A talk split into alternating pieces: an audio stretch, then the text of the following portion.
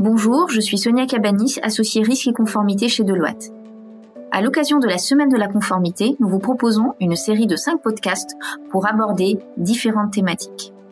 Aujourd'hui, nous vous proposons un état des lieux de la lutte contre la corruption en France, présenté par Maxence Rouault, senior manager dans les équipes Risk Advisory.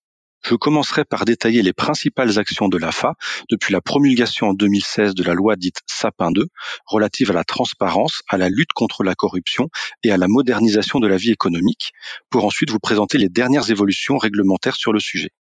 La loi Sapin 2 a introduit une obligation de mise en œuvre d'un dispositif de lutte contre la corruption dans son article 17, autour de huit mesures qui pourront être évaluées par l'Agence française anticorruption, AFA, créée par cette même loi.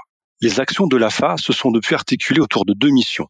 Un rôle de conseil à travers la définition de recommandations et la publication de guides d'accompagnement d'une part, et la conduite de contrôle auprès des entreprises assujetties à la loi d'autre part. En près de six ans, l'AFA a construit un corpus de textes visant à aider et à conseiller les entreprises dans leur déploiement de ces mesures anticorruption. Si ces textes ne créent pas d'obligations juridiques, l'AFA s'appuie néanmoins dessus à titre de référentiel lors de ses contrôles.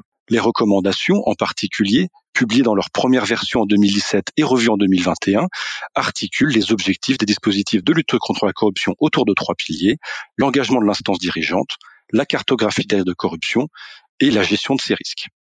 Les guides pratiques, pour leur part, se concentrent sur certains enjeux de la lutte contre la corruption et visent à illustrer les attentes de la loi.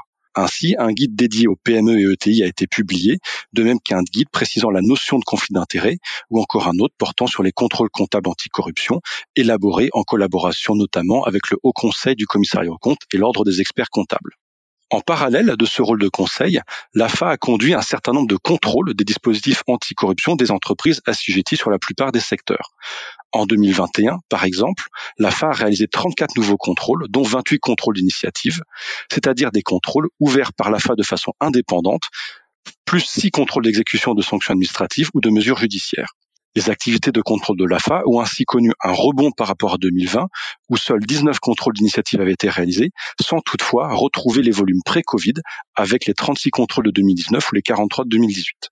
Face aux questions exprimées sur ces contrôles, l'AFA a publié en juin 2022 une charte des contrôles qui vise à présenter les modalités d'exercice des contrôles d'initiative et à préciser des principes de bonne conduite. Cette charte vient rappeler le périmètre des contrôles, à savoir les entreprises assujetties à l'article 17 de la loi et les huit mesures faisant partie des dispositifs de lutte contre la corruption. Elle détaille ensuite les modalités des contrôles, que ce soit l'examen des pièces sur site, les différentes phases du contrôle de la préparation du questionnaire à la phase contradictoire ou encore les suites possibles. Enfin, l'AFA a réalisé deux diagnostics sur le niveau de maturité des dispositifs anticorruption, dont le dernier, réalisé à partir d'une enquête, a été publié fin septembre 2022. Ce diagnostic, s'il souligne une nette amélioration depuis la dernière enquête, relève néanmoins des faiblesses persistantes sur certaines mesures de la loi Sapin 2, en particulier les procédures d'évaluation interne de ces mesures, la gestion des risques de tiers ou encore les procédures de contrôle comptable. Sur le plan réglementaire, ces différentes activités de l'AFA sont venues nourrir la réflexion du législateur. Le rapport d'information présenté à l'Assemblée nationale en juillet 2021 par les deux députés auteurs propose plusieurs pistes d'amélioration de la loi Sapin 2, dont certaines ont été reprises dans la proposition de loi du 19 octobre 2021, qui comporte plusieurs mesures phares. La création d'une infraction pour défaut de surveillance par la personne morale, la suppression du critère de localisation en France du siège social de la société mère, le renforcement de la convention judiciaire d'intérêt public, une meilleure protection des lanceurs d'alerte ou encore la fusion entre l'AFA et la Haute Autorité pour la transparence de la vie publique pour le secteur public. S'il n'y a pas eu de suite donnée à ce jour à cette proposition de loi, très dépendante de l'agenda gouvernemental, la loi du 21 mars 2022 dédiée aux lanceurs d'alerte reprend une partie des conclusions du rapport d'information parlementaire et l'enrichit. Cette loi comprend une définition des lanceurs d'alerte plus large, un nouveau statut pour l'entourage des lanceurs d'alerte, une simplification des canaux de signalement et un renforcement des mesures de protection.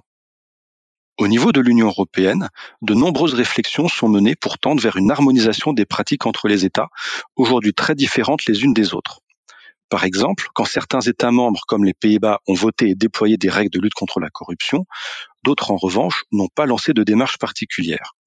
En effet, la seule base aujourd'hui à l'échelle de l'Union est le traité de Lisbonne de 2009 et il n'existe pas de politique globale, coordonnée et cohérente de lutte contre la corruption, comme c'est le cas pour la lutte contre le blanchiment d'argent, le financement du terrorisme. Si des avancées notables existent, comme en témoigne le conditionnement du plan de relance à la mise en œuvre de législation anticorruption, une démarche plus large reste dépendante des agendas européens. Je vous remercie pour votre écoute et n'hésitez pas à nous solliciter si vous souhaitez discuter de manière plus approfondie de cette thématique ou si vous avez des questions complémentaires.